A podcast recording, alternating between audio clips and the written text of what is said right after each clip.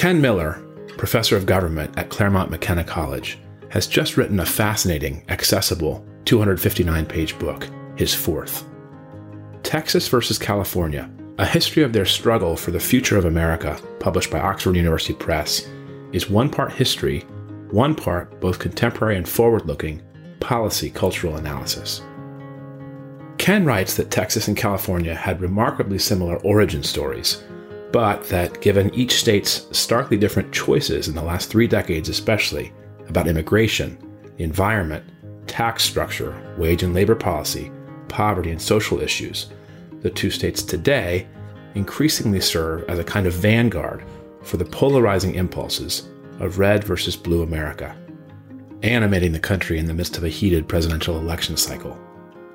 As you know, normally on this podcast, we feature a scholar and a journalist, but this episode's a little different. If you were to read Ken's acknowledgments section, you'd see that he thanks by name our second guest, George Seay George is a Dallas businessman who last year sat with Ken for an in depth research interview about Texas, its history, its political twists and turns since 1979, especially, its economics, culture, even its religion. Today, George leads a Dallas financial management company, and he's a seventh generation Texan whose grandfather, Bill Clements, was the first Republican governor of Texas since Reconstruction. In his grandfather's second term, George worked in the administration and the conversation you're about to hear, he tells some vivid firsthand stories from that chapter, including his grandfather's close friendship in the 1970s with then Governor Reagan and other leaders in the Golden State who saw the world in very much the same way as that ascendant group of early Republican leaders in the Lone Star State. Today, George chairs a number of boards, but perhaps the one closest to his heart is the University of Texas at Austin's Clements Center for National Security, which his family endowed in 2013 to honor the legacy of his grandfather and to help train up a rising generation in better understanding national security and diplomacy. And while George is a seventh generation Texan, Ken is a fifth generation Californian. In their current trajectories, are the two states' models both sustainable? The California model is sustainable as long as Silicon Valley thrives. If it's a gamble, the kicker is that given the massive expanse of the federal government post World War II, Texas and California's state politics today don't exist in a vacuum. As Ken says, carbon neutral regulation would only work in California if the rest of the country, and for that matter the world, buys in. The differences between the two states, say on minimum wage, anti poverty subsidies, or immigration, increasingly require common cover by the federal government. So, from religion to race, from energy policy to generating new tax revenue or falling further into debt, how the two states fare will offer increasingly important lessons. I don't think this subject's ever been more relevant in my lifetime, maybe in the history of the country. Really, as we go, so goes the country, and they're, they're just two such contradictory visions of where America should go that it's really the whole ball of wax. You're in for a great dialogue today with a first rate academic and a first rate political reformer. Enjoy the conversation.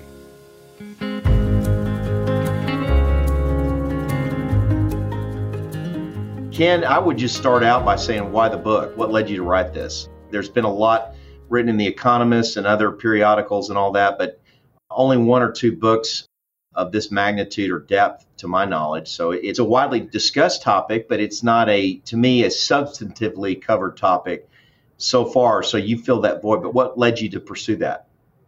Yeah, so I agree that there has been a lot of commentary and discourse by pundits and, and others about the rivalry between Texas and California. And there have been a few books, but actually, most of the books are advocating on behalf of one or the other of the two models, either the, the Texas model or the California model. And they're, they're basically advocacy books. What I wanted to do was to try to dig down deeper into these two states and try to understand from their own perspectives how they became the way they are and how they developed this rivalry between the two of them. And as I dug in, into it a little bit more deeply, the thing that was fascinating to me was the many similarities between the two states that have, in terms of their origins and founding and development, and even their their politics in many ways, especially during the, the middle years of the 20th century. And I was curious to see why it is that they've become so polarized politically over the past uh, generation or so. And so this is an attempt to really objectively look at the rivalry and try to see the trade offs between the two models and also just what these two models uh, present as options for the country moving forward. Because it seems to me that the California is presenting a vision, a progressive vision that uh, Democrats across the country essentially are embracing, and the Texas model, a much more conservative model, is consistent with uh, red state and conservative viewpoints. And there's a competition in our country right now. And so by looking at these two states, I think we can get a sense of what options the nation has moving forward. There's an epic book, Josh, for your listeners of this podcast if they want to know about the the American conquest of California under Polk and Manifest Destiny called Blood and Thunder. And it chronicles Kit Carson's central role in kind of not colonizing, I hate to use that term, but conquering the American West. And there's an epic story about the U.S. Army marching 800 miles across the desert, the southwestern U.S., to get into California. And they're completely exhausted when they get to California, and the Mexican army immediately attacks them, and they somehow win the battle, even though they're starving and, and exhausted. And it's a great uh, sequitur into how California was founded by the U.S. And you brought up, and Ken's brought up, how similar Texas and California were for a very long period of time. And I don't think many Americans really fully are aware of that because we forget our history so quickly and we don't recall the past. But one personal anecdote I have along those lines is my grandfather was the man who turned Texas Republican. I wouldn't say he turned Texas red because Texas was red even when it was dominated by Democrats. The conservatives just flipped over to the Republican Party. But when he ran for governor in 1978, he flew out to California to visit with Ronald Reagan about that. And they were dear friends and very close. And Caspar Weinberger was Secretary of Defense under Reagan because my grandfather advocated for him. That's how he got the job. But they went out to California and visited about that. And and my grandfather decided to run and he used kind of a Reagan model in terms of running for governor. And he actually hired Reagan's campaign manager to be his campaign manager in, in 1978, Tom Reed. Tom had worked for my grandfather in the Pentagon when he ran the Pentagon, and Tom was Secretary of the Air Force during that period of time. And then in the Reagan administration in the early 80s, Tom was the prime expert and negotiator on nuclear arms treaties. So Tom was kind of a renaissance man and, and really brilliant. But I recall very distinctly working for Larry Eagleburger in the U.S. State Department in the early 90s. And Judge Clark, Bill Clark, who was National Security Advisor to Reagan, came in. And I remember my grandfather telling me about riding horses with Clark at Reagan's Ranch in California. So there, there was a deep, abiding trust like commonality, same kind of perspective on life between kind of blue blood uh, California and blue blood Texas, people who kind of ran the two states. But it was all Anglo. And if you look at California today, there aren't any Anglos running anything in California. So, in basically a generation, it's completely flipped in less than a generation. And it all starts in 1996 after Pete Wilson's immigration policy. Yeah, can I just quick follow that? Because, uh, you know, our friends today, peers, they think of Texas as you know, Friday Night Lights, as you say in the book. At one point, I think grit, swagger, cowboys, oil men. They think of California as glitter and dreams and and uh, hippies and starlets and endless summers. But you talk about how they, for for from 1928 to 88, voted the exact same way in presidential elections. What was it, 13 times? 13 times out of 16 elections between 1928 and 1988, which is an amazing agreement and that, that included both Democrats and Republicans. So both states voted for FDR and Truman. Both states voted for Eisenhower. And both states voted for Reagan, right? It was both states voted for LBJ in 1964. So there was this sense that the two states were aligned politically, at least in terms of national politics. George also makes the very interesting point that Texas was red before it was Republican. And the story of the, the polarization of the two states is really a story about the sorting ideologically of the two political parties in the United States. Whereas in the past, both parties were less ideologically clearly defined and divided as they are today. So, for example, Texas, um, although it was more conservative than California uh, in terms of political culture throughout its history, was overwhelmingly Democrat until the late 20th century. And, and George's grandfather was a big part of changing the state um, in terms of its partisan orientation from Democrat to Republican. But even when he was elected governor, the whole legislature was Democrat in, in Texas.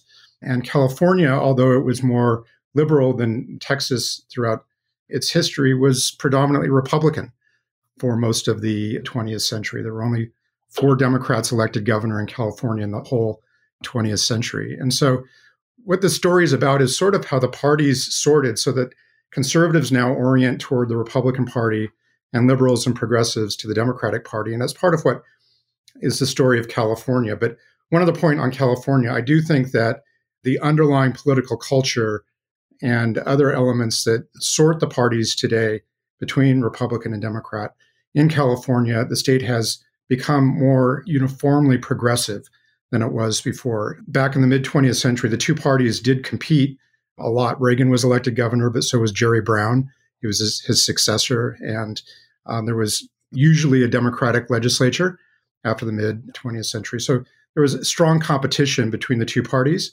But from the, the late um, 20th century forward, a lot of factors, including Proposition 187, which was an anti illegal immigration proposition in, in the state. Uh, a lot of people say, well, that's what turned California blue because it was it alienated the immigrant community and drove them to the Democratic Party and made California uh, democratic. But in truth, there were other factors that were at play, um, including the rise in the power of public sector unions, the hollowing out of the middle class, increasing secularization of the population in California. So there are a lot of factors. And I guess one last thing I would say with respect to California turning blue is that if, you know, an interesting comparison, and this is something that surprised me as I learned about it more in researching this book, is the state of Illinois. So Illinois has voted the same as California in almost every presidential election for the last 100 years. And that was true when they were voting Republican in the six straight elections leading up to 1992, and when they voted Democratic in the seven straight elections after uh, 1992. And the point here is that there was no equivalent to 187 or an anti immigrant movement in Illinois. There were these other factors going on in Illinois and some other um, northern states, including Oregon, Washington, New Jersey, and the New England states. So people are aware of the realignment of the South from the Democratic Party to the Republican Party, but there was also a counter realignment of the northern states from the Republican Party to the Democrats, and California was a big part of that. I would just add that you know there just are so many common elements early on. If you look at Highland Park, which is one of the most elite neighborhoods in Texas and Dallas, the same architect and town planner who laid out Beverly Hills laid out Highland Park and laid out the Highland Park Village. It's the same architectural style. There, there's just so many common traits. I really think 187, looking back, in my view, was the flip of the switch. Ken knows more about this than I do, but I remember distinctly Wilson's rhetoric was so angry and vitriolic, and the Hispanic population in California. Here's the big galvanizing difference: is Cesar Chavez, union, migrant worker, very noticeably left. And whereas the Texas Hispanic citizen typically is not so much. They're very religious, mostly Catholic. They're very family oriented. They're very give me a job and get out of my way and let me work. And they're pretty conservative people for the most part, even though they tend to vote more Democratic than Republican because they have some anxieties and fears about racism in the Republican Party, which I don't think are completely unfounded. I think there are problems there. So that's the big difference to me politically, maybe not culturally, but politically, Wilson destroyed that voting bloc forever. And it's such a large piece of California, you just can't win in California without some part of that voting bloc. So they have no chance to get that prospectively under current circumstances. Where in Texas, Republicans have a tremendous opportunity to add Hispanics. George W. Bush split the vote last time he ran for governor in 1998. Yeah, just two quick points there. I agree that the Hispanic population in Texas is on balance more conservative than in California. It's partly because they've been uh, socialized, immigrants have been socialized into a more conservative political culture in the state. And there's also not the presence of organized labor in uh, Texas in the same way that becomes an organizing device for uh, immigrants in California. And so there are a lot of ways in which the underlying political culture of the two states has affected and influenced the immigrant populations in the two states. In terms of religion, um, Texas has been called the heart of the Latino Bible Belt.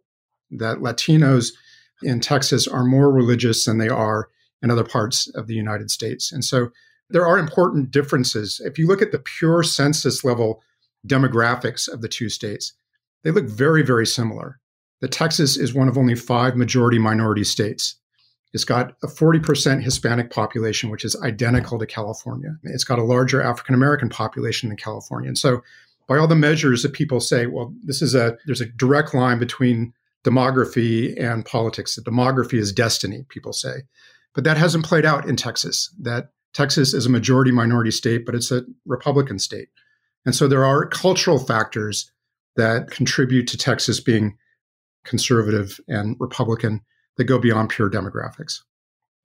Yeah, I was fascinated by that 39%, 40% number for, for, both states, more or less exactly equal.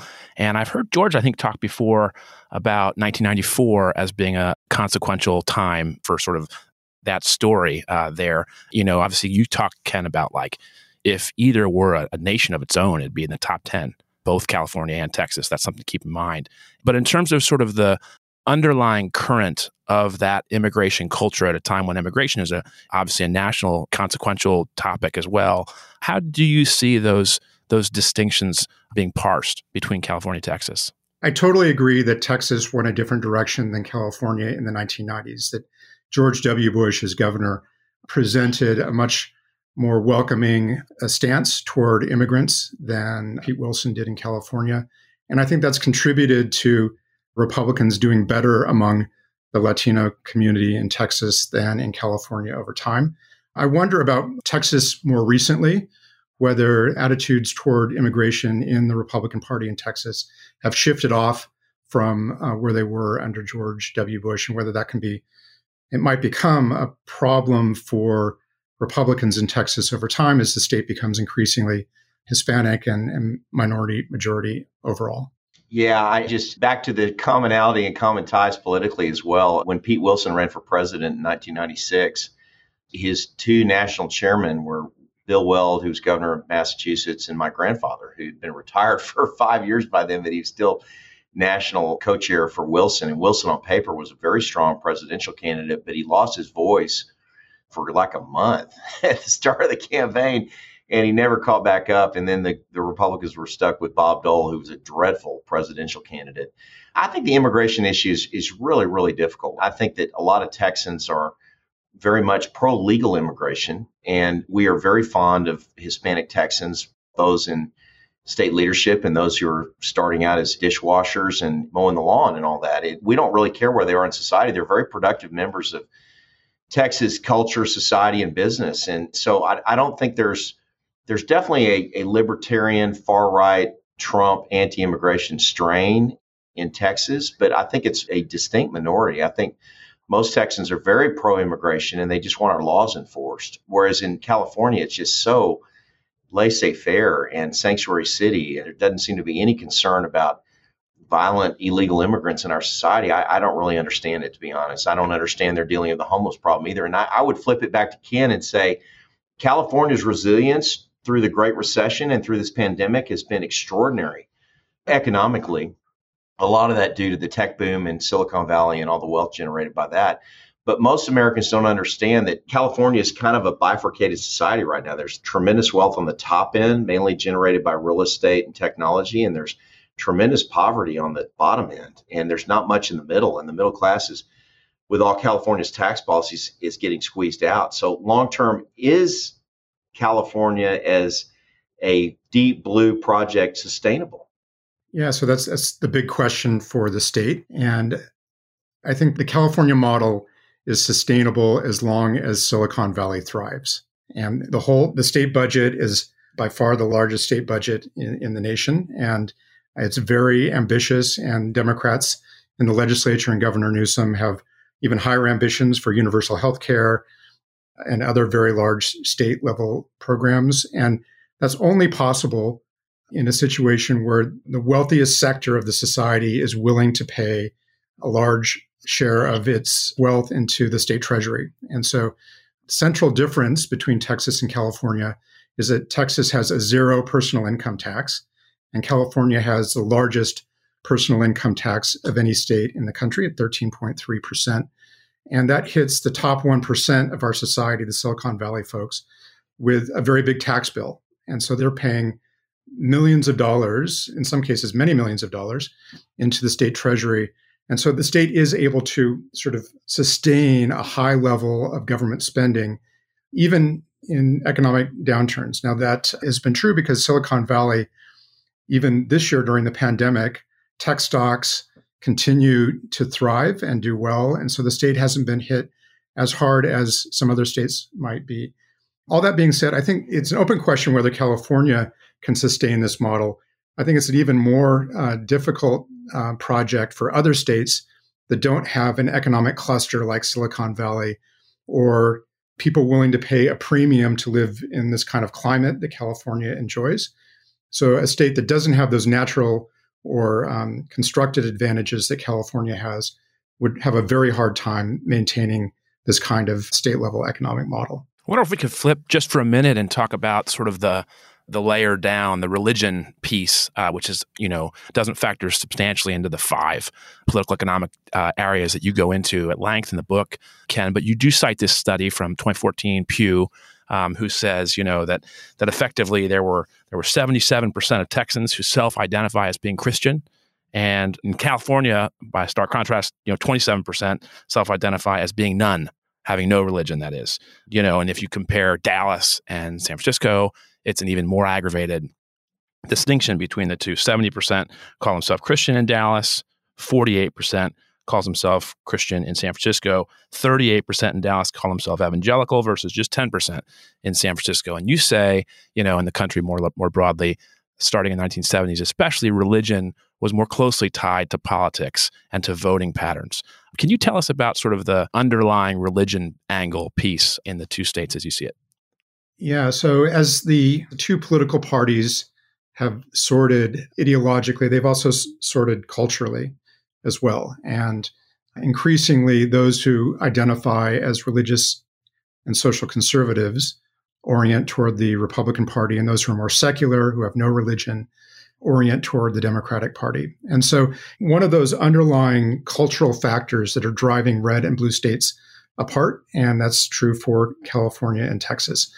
California is not the most secular state in the nation. There are other other parts in New England and otherwise in other places that are a little bit more secular, but it's drifting in that direction. And Texas is not the most religious state in the nation. Some of the deep south states are more religious than Texas, but it's oriented on on that side of the spectrum. And so that underlying religious difference does affect the political polarization of the two states. One point about California that I think is interesting is that Southern California, in particular, used to have a much more vibrant evangelical ecosystem. A lot of people forget that it was the birthplace of things like Campus Crusade for Christ and Focus on the Family and evangelical institutions like Fuller Seminary and Biola University. And Billy Graham had his first really large campaign in Los in Crusade in Los Angeles. So Southern California, especially Orange County, but even the Los Angeles suburbs more generally, had a much larger religious and evangelical presence in the mid 20th century than is true today. A lot of these evangelical organizations have actually exited California for other states, or something like Crystal Cathedral, Robert Schuller's large church and radio and television ministry has uh, closed down. And so that feature of California cultural and political life that sustained a more conservative orientation within the state has now depleted, but it's still very strong in Texas. And that's part of the reason why I think it's going to be difficult for Democrats to really turn Texas blue in a meaningful way that there is this social conservatism, partly religious, partly rooted in sort of libertarian individualistic values, a commitment to Second Amendment rights and things like that, that is very different in the two states. But religion is a big part of it in Texas that I think has sustained the conservative orientation of the state.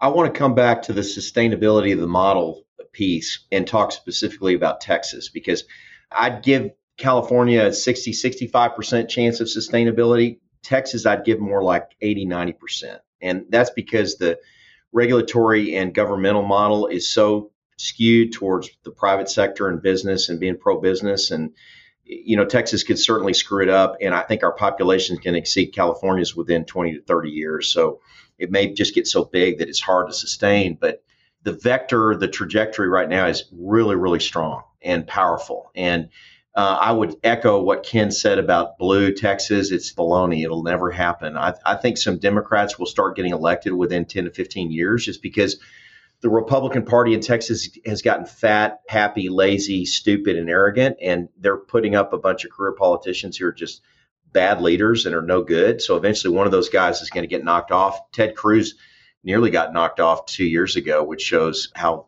universally he's loathed by not just Democrats, but a lot of Republicans as well.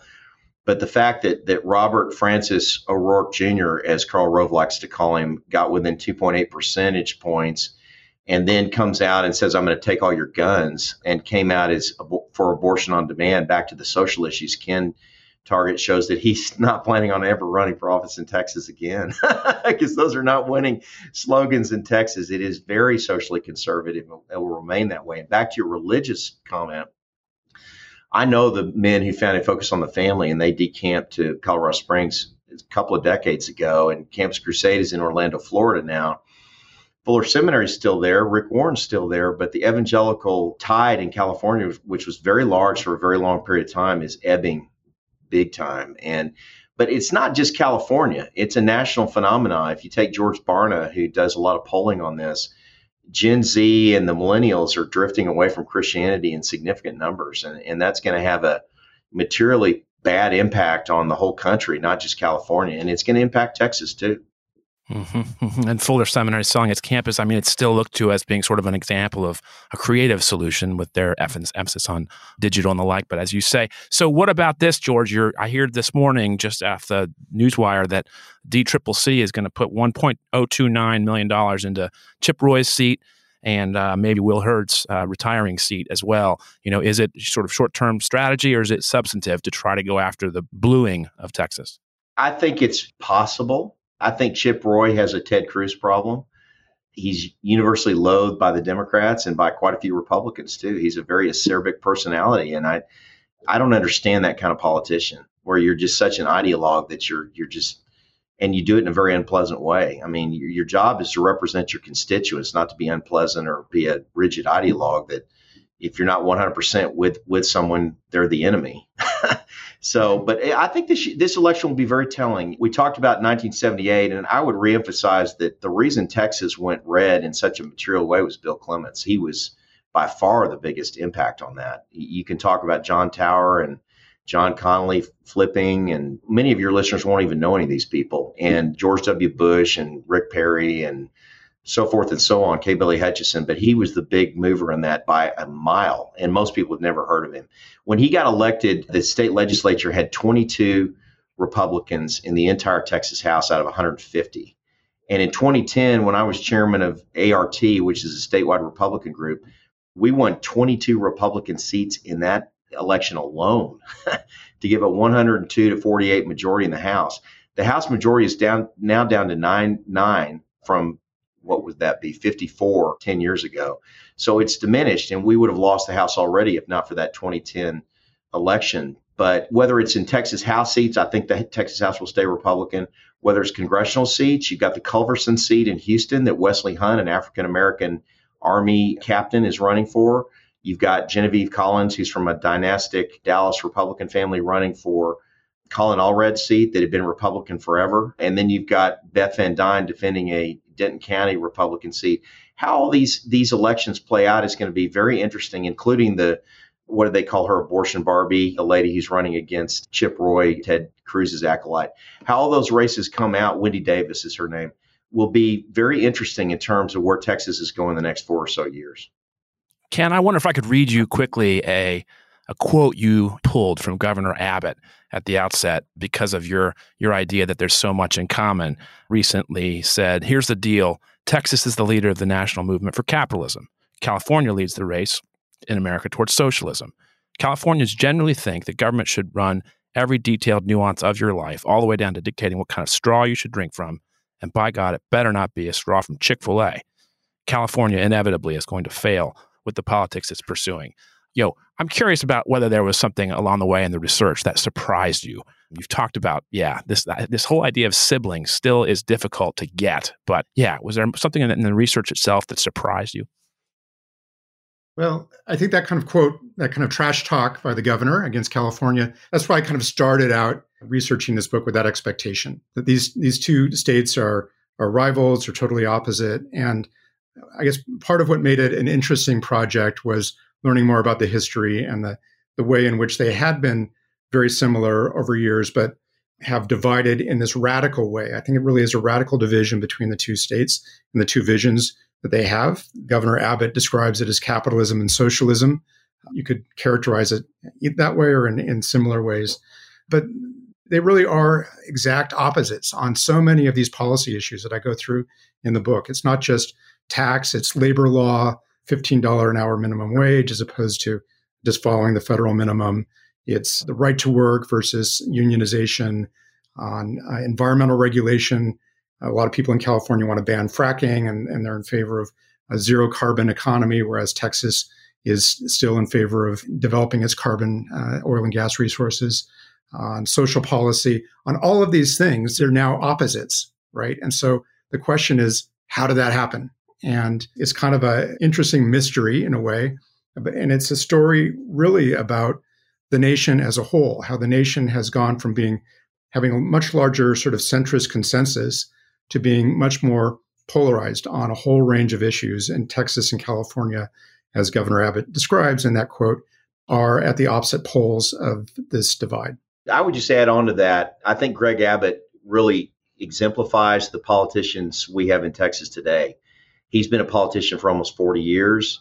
He speaks in very, very partisan red meat tones. That's not the way he described that it's not serious analysis. It's generally true, but it's more red meat for his base. And I think if Texas does turn purple at some point, it's going to be because we have such partisan, hard right ideology that isn't about serving the people of Texas. It's more about just throwing red meat at the base and sticking the finger in the eye of the left. And I don't think that's super effective myself. And I do think that going prospectively, I'm going to be fascinated to watch how California tries to stem all these people just fleeing the state like lightning because their taxes are too high and they can't afford to live there anymore, and how they handle their social services and in their major cities with all the homeless population and with all the free needles they're giving out for drug addicts and all the defecation on the streets. It, it's really, you go to San Francisco, which I've done on business several times recently, it's grossly overstated on the right and in, in newspapers around the country, but it is noticeable and it's getting worse apparently. So I think that politically, though, California and Texas have both become kind of caricatures. The politics are too extreme. They're not about serving all citizens. They're more about serving their their constituents, and the people who send them money. What you said about Silicon Valley makes me remember the Churchill line that business is the is the horse that pulls the wagon. And that's a very compelling image that you laid about Silicon Valley being what sort of makes possible California to actually uh, sustain the project, as, as it were. But I'm wondering, you know, George, you've got deep ties in terms of political, you know, leadership, friendship in, in Texas. If you were to give a piece of counsel to the California governor about how to actually bo- build and strengthen more of that middle class, what would that be? Well, I would defer to Ken on California politics. I don't know much about it, but I have observed Gavin Newsom since he was mayor of San Francisco. I was out there with my wife on a holiday when he was leading a gay rights march out there. The same weekend that Italy won the World Cup, and all these Italian Californians went streaming through the streets, screaming and carrying Italian flags, which is highly entertaining. I view Governor Newsom as a very, very skillful politician, and at least in his demeanor is pretty reasonable. He is seems pretty befuddled by the pandemic, though, which, to be fair, I think every politician I've seen is like that. I think their policies are hopeless for the middle class. I don't think you can raise a family in California with the real estate values and prices and with the tax policies out there. I, I don't think it's sustainable. I, I, don't have any advice for him. I think that the, the only advice would be to reverse years of bad policy making for middle class families. And I, I don't think they're going to do it. I think they get more progressive every day. And I would come back to the energy comment Ken made earlier, too. And that's one area where Texas has really excelled. You know, the caricature of Texas is this wildcat or oil man who's out there and hitting the whiskey and drilling as fast as he can and leveraging himself up to the to an extreme amount to try to bet on the come and, and make a big fortune. And that probably was true 80 years ago. But today, Texas, from an energy standpoint, is extremely well balanced. We're the largest wind producer in the country by a factor of three. We're heavily investing in solar in addition to fossil fuels. And that's another thing where, to me, going forward, I have a hard time seeing how California works unless Silicon Valley and the tech boom continues to generate tax revenues to support everything else. We're so balanced in energy and so productive that way. And California has to import 40% of its fossil fuels because although it was it's been a top 5 oil state for decades which most people don't understand they have incredible oil reserves it's so out of favor now they're trying to eliminate drilling in the state it almost has been eliminated so they've got to import their oil from other states at much higher prices and now they're having outages as we speak because of the heat wave out there because they're not building enough natural gas capacity so their energy policy is, is literally insane and they're not going to have enough energy for their people and the price they're going to have to pay for it is, is off the charts and it's just politically correct nonsense. Anyone who knows anything about energy realizes that for at least the next 20 years, we have to have significant fossil fuels or we can't run the country. And AOC and all these other radicals on the left that Californians just love, they are saying let's eliminate all fossil fuels in 10 years. Well, that sends us into something worse than the Great Depression and kind of back to the Stone Age. You can't run modern, modern society on that. So, whereas I would argue that on the far right wing of Texas politics, when you get into social policy and bathroom bills and some of these things that most normal people it's irrelevant to their lives. That's a bit extreme on Texas's end. On California's end, the politics are kind of even sillier. It just doesn't work. And I think California will be sustainable just because of the industry out there is so titanic, especially on the tech side, that tax revenue will continue to sustain the welfare state they've created. But it, it's a it's a heavy lift. It really is. And one other thing, and I know this is a long monologue, but when Howard Jarvis and I think it was Proposition 13, property tax reform in 1978, it reduced property taxes to next to nothing, and that has made uh, real estate unaffordable to a normal person, and also has made the impact of California's budget has to rest on sales taxes and income taxes because there's no real property tax revenue. They need significant tax reform. And I probably doesn't get there because it would hammer real estate prices. But the way they fund their state budget from tax revenue is doesn't work anymore. Yeah, just a quick follow on that. One thing that's remarkable about California, if you look at the history, is that a half century ago it was it was a middle class paradise, and it was attracting people from you know around the United States to move to California because they could afford. This is in the wake of World War II. There was enormous growth in the state in the decades after World War II as former GIs and others moved to California and could afford a home and could build a life and raise a family in California. That's just not happening now. Middle class people are not moving to California. Some wealthy people are who are attracted to the high end new economy jobs in Silicon Valley and elsewhere.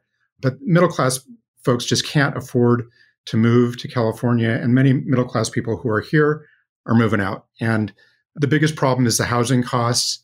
And there's government policies that contribute to high housing costs, environmental and land use regulation and other things. But just the whole package of costs that include taxes and regulatory expenses and such just make it prohibitively expensive. So the state's priorities have not been how do we make this place affordable for the middle class? It's been how can we combat climate change or how can we pursue some other progressive agenda goal? That's a choice that the state has chosen to make, but it has a, a natural sort of foreseeable consequence in that it makes the state less affordable for middle class folks. And Texas has gone the other direction. It has worked very hard to keep costs low. And so middle class people are now moving to Texas from places like California and other high cost states. And so that, I mean, this is how the nation is sort of providing these alternative options because we have this federalism system where states can pursue different policy uh, goals and, and objectives. You get these different experiments out there. So Texas looks very different than California in terms of the affordability for the middle class. And how inextricably is that experimentation at the state level tied to what the federal government is deciding to do or willing to do? You've talked about, you know, state level public pluralism and experimentation, but how much does California need uh, certain assurances and funding and the like from the federal government in order to do what it's doing, and vice versa, Texas? Yeah, so it's a fascinating question the dynamic relationship between the federal government and the states. The United States, more so than almost any other country, allows these sub-national governments, these state governments, to pursue pluralistic different policies. And so that's why we get a situation where you have these this rivalry between states where they're pursuing very different policy agendas. And it's also true that these states are not independent nations. And so they depend many ways on what's going on in Washington, D.C. and in the federal government. And one example of that is California's environmental agenda. California is expending a huge amount of effort and money to try to convert from a carbon based to a carbon free economy through regulatory means. And that whole effort will be futile if the rest of the United States and indeed the world doesn't sort of join into that project, right? California's carbon emissions are a small fraction of the global carbon emissions. And so it can do all it wants to to change its own carbon emissions, but it's not going to make a difference if the rest of the nation doesn't get on board. And Texas's pursuit of low labor costs and low regulatory costs will be futile if the national government, for example, imposes a national minimum wage of $15 an hour. Something like that. Currently it's 725. California is going up to $15 an hour. Texas is at 725. But if there's a national minimum wage of, of $15 an hour, then that just cuts part of the Texas model's legs out from under it because businesses won't be able to afford labor costs in the same way that they they do now. And you could sort of go through policy by policy and see how the federal agenda can have a big impact on the states. I wanted to add in on the federalism issue and I think 725 minimum wage has clearly been superseded by inflation and time and the relevant minimum wage is higher than that. And I think Walmart indicates that because I think Walmart starts at about 11, 12 bucks. And to me, that's the classic minimum wage job out there. But I would also say that, that these cities that dictate a $15 minimum wage, it, it's insane. The market dictates what things will bear. And it, it's good federal policy to have a de minimis minimum wage just so people aren't taking advantage of new immigrants or people who will work for anything. But at the same time, you chase out all the low paying jobs in cities like Seattle and LA if you dictate a $15 minimum wage because some businesses just can't operate on that. And I don't think that's a threat to Texas because I don't think that we'll ever impose something so draconian here. And, and also, I think that people can live a lot more modestly and simply here because the cost of real estate is so much lower because our property taxes are actually the weakness in our state budget because they're way too high. And I would also say that I think the 10th Amendment um, federalism debate is a canard because the federal government has gotten so huge and so leviathan and so all encompassing that states' rights is pretty close to a moot issue, frankly. And and yeah, we're defending a small amount of turf that's left there, but it's pretty small. And I think the court systems have actually been the the biggest defender of some modicum of state states' rights continuing at, at, this point. But you look at what the federal government was like pre World War II and what it's like now, and it, it's just been turned upside down. It used to be all about the states before then, and now it's all about the federal government. I would agree. There's been a massive shift from the states to the federal government over time, and at the same time, um, part of what my book research uh, really impressed on me was that there is still room for variation at the states at the state level on many important issues of domestic policy. And that's why we do get these different models emerging from the states, a red state model and a blue state model on things like state taxes and labor law and environmental policy and social issues and more. And absolutely true, the federal government is the biggest player in um, domestic policy in the United States, but states do have significant role to play. So, why should somebody take a look at this book right now? Why is it consequential to the larger national policy conversation, cultural conversation? We're at a time of inc- incredible sort of polarization. Why is your book relevant? The book is describing two competing models that are available in the United States. One is a highly uh, progressive model that California has developed, especially over the, the past decade or so, on a wide range of policies. It's a comprehensive uh, picture of what progressive policymaking can look like across healthcare, welfare, social issues, taxes, environmental protection, energy policy, and the like. And so you can see played out in real time in this laboratory of democracy in California what a progressive agenda looks like. And Texas has developed a comprehensive conservative agenda on taxes, spending, social policy, and the like. And so you can look at Texas and see what does a conservative agenda look like in real time in a in a very large state. So these are the two largest states in the country. One out of every five Americans lives in these two states. So these are not small laboratories. These are very big jurisdictions that are experimenting with these two very starkly contrasting models. And so the presidential and congressional elections are presenting the voters of the United States with a, a chance to uh, vote, essentially to to uh, choose among or between these two competing options that are presented by Texas and California. And so, in a real way, the, the 2020 election and all of our federal elections these days are referenda between these two models. And the way it's worked out over time, over the last generation or so, is that there's been essentially a 50 50 split uh, at the federal level. And so neither side has been able to fully implement either a progressive or a conservative agenda. But we can imagine a situation in which one side um, is able to establish sufficient majorities in the Congress and win the White House and perhaps also gain control of the Supreme Court. And so you could see a bigger opportunity for one party or the other to pursue either the California agenda or the Texas agenda. So um, I think what's interesting about these two states is, again, that they provide um, real time models of what a progressive vision for the future looks like and what a more conservative vision of the future looks like. I would put in a plug for Ken's book here as an outside objective source.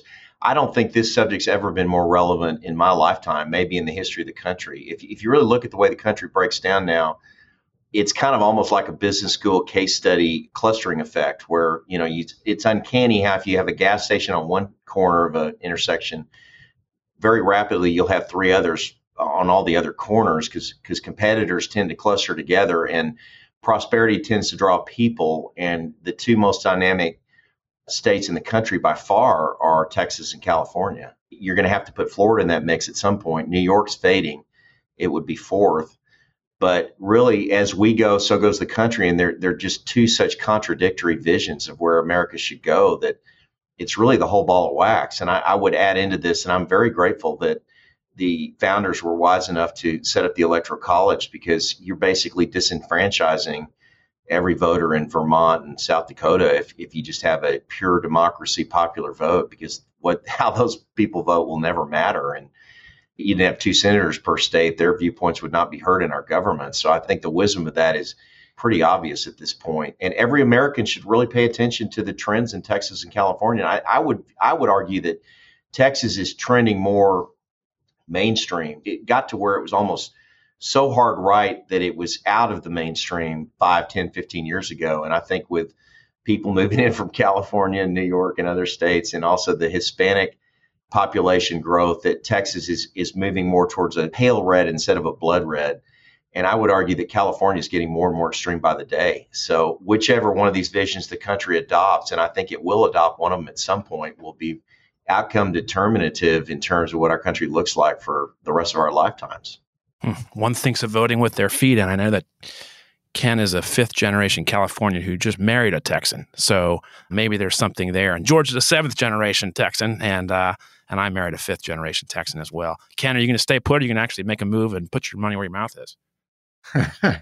well, um, there are a lot of things that I, I love about Texas. I, I love uh, my wife and her family, and and their deep connections to that state. And I was able to spend a year living in Dallas as I was researching this book and I had a, a great time really immersing myself in, in Texas culture. But as a fifth generation Californian, I have pretty deep roots in this place and I, I love California for all its flaws. It's a fantastic place to be. And so, at least for now, this is where we're going to be. I would just add that I'm really glad you had me on because I'm not one of these Texans who hates California or is biased against California. I love California. I think it's the most beautiful place in the world. And I worry about its sustainability because it, it's just a wonderful place. It's, if God redid the Garden of Eden in modern era, he'd put it in California, no doubt about it. But I'm, I'm glad to be a Texan because I, I really think our way of life is superior at this point. But I love visiting California as long as I don't have to pay income taxes there. and there, there it was. There was the faith angle. Thanks to you both so much for investing time. Thanks, Josh. Thank you, Josh. It was a pleasure. Great to be with you both.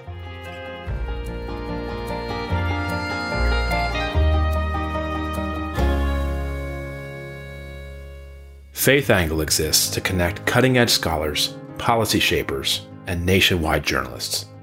Thanks for listening. Bye.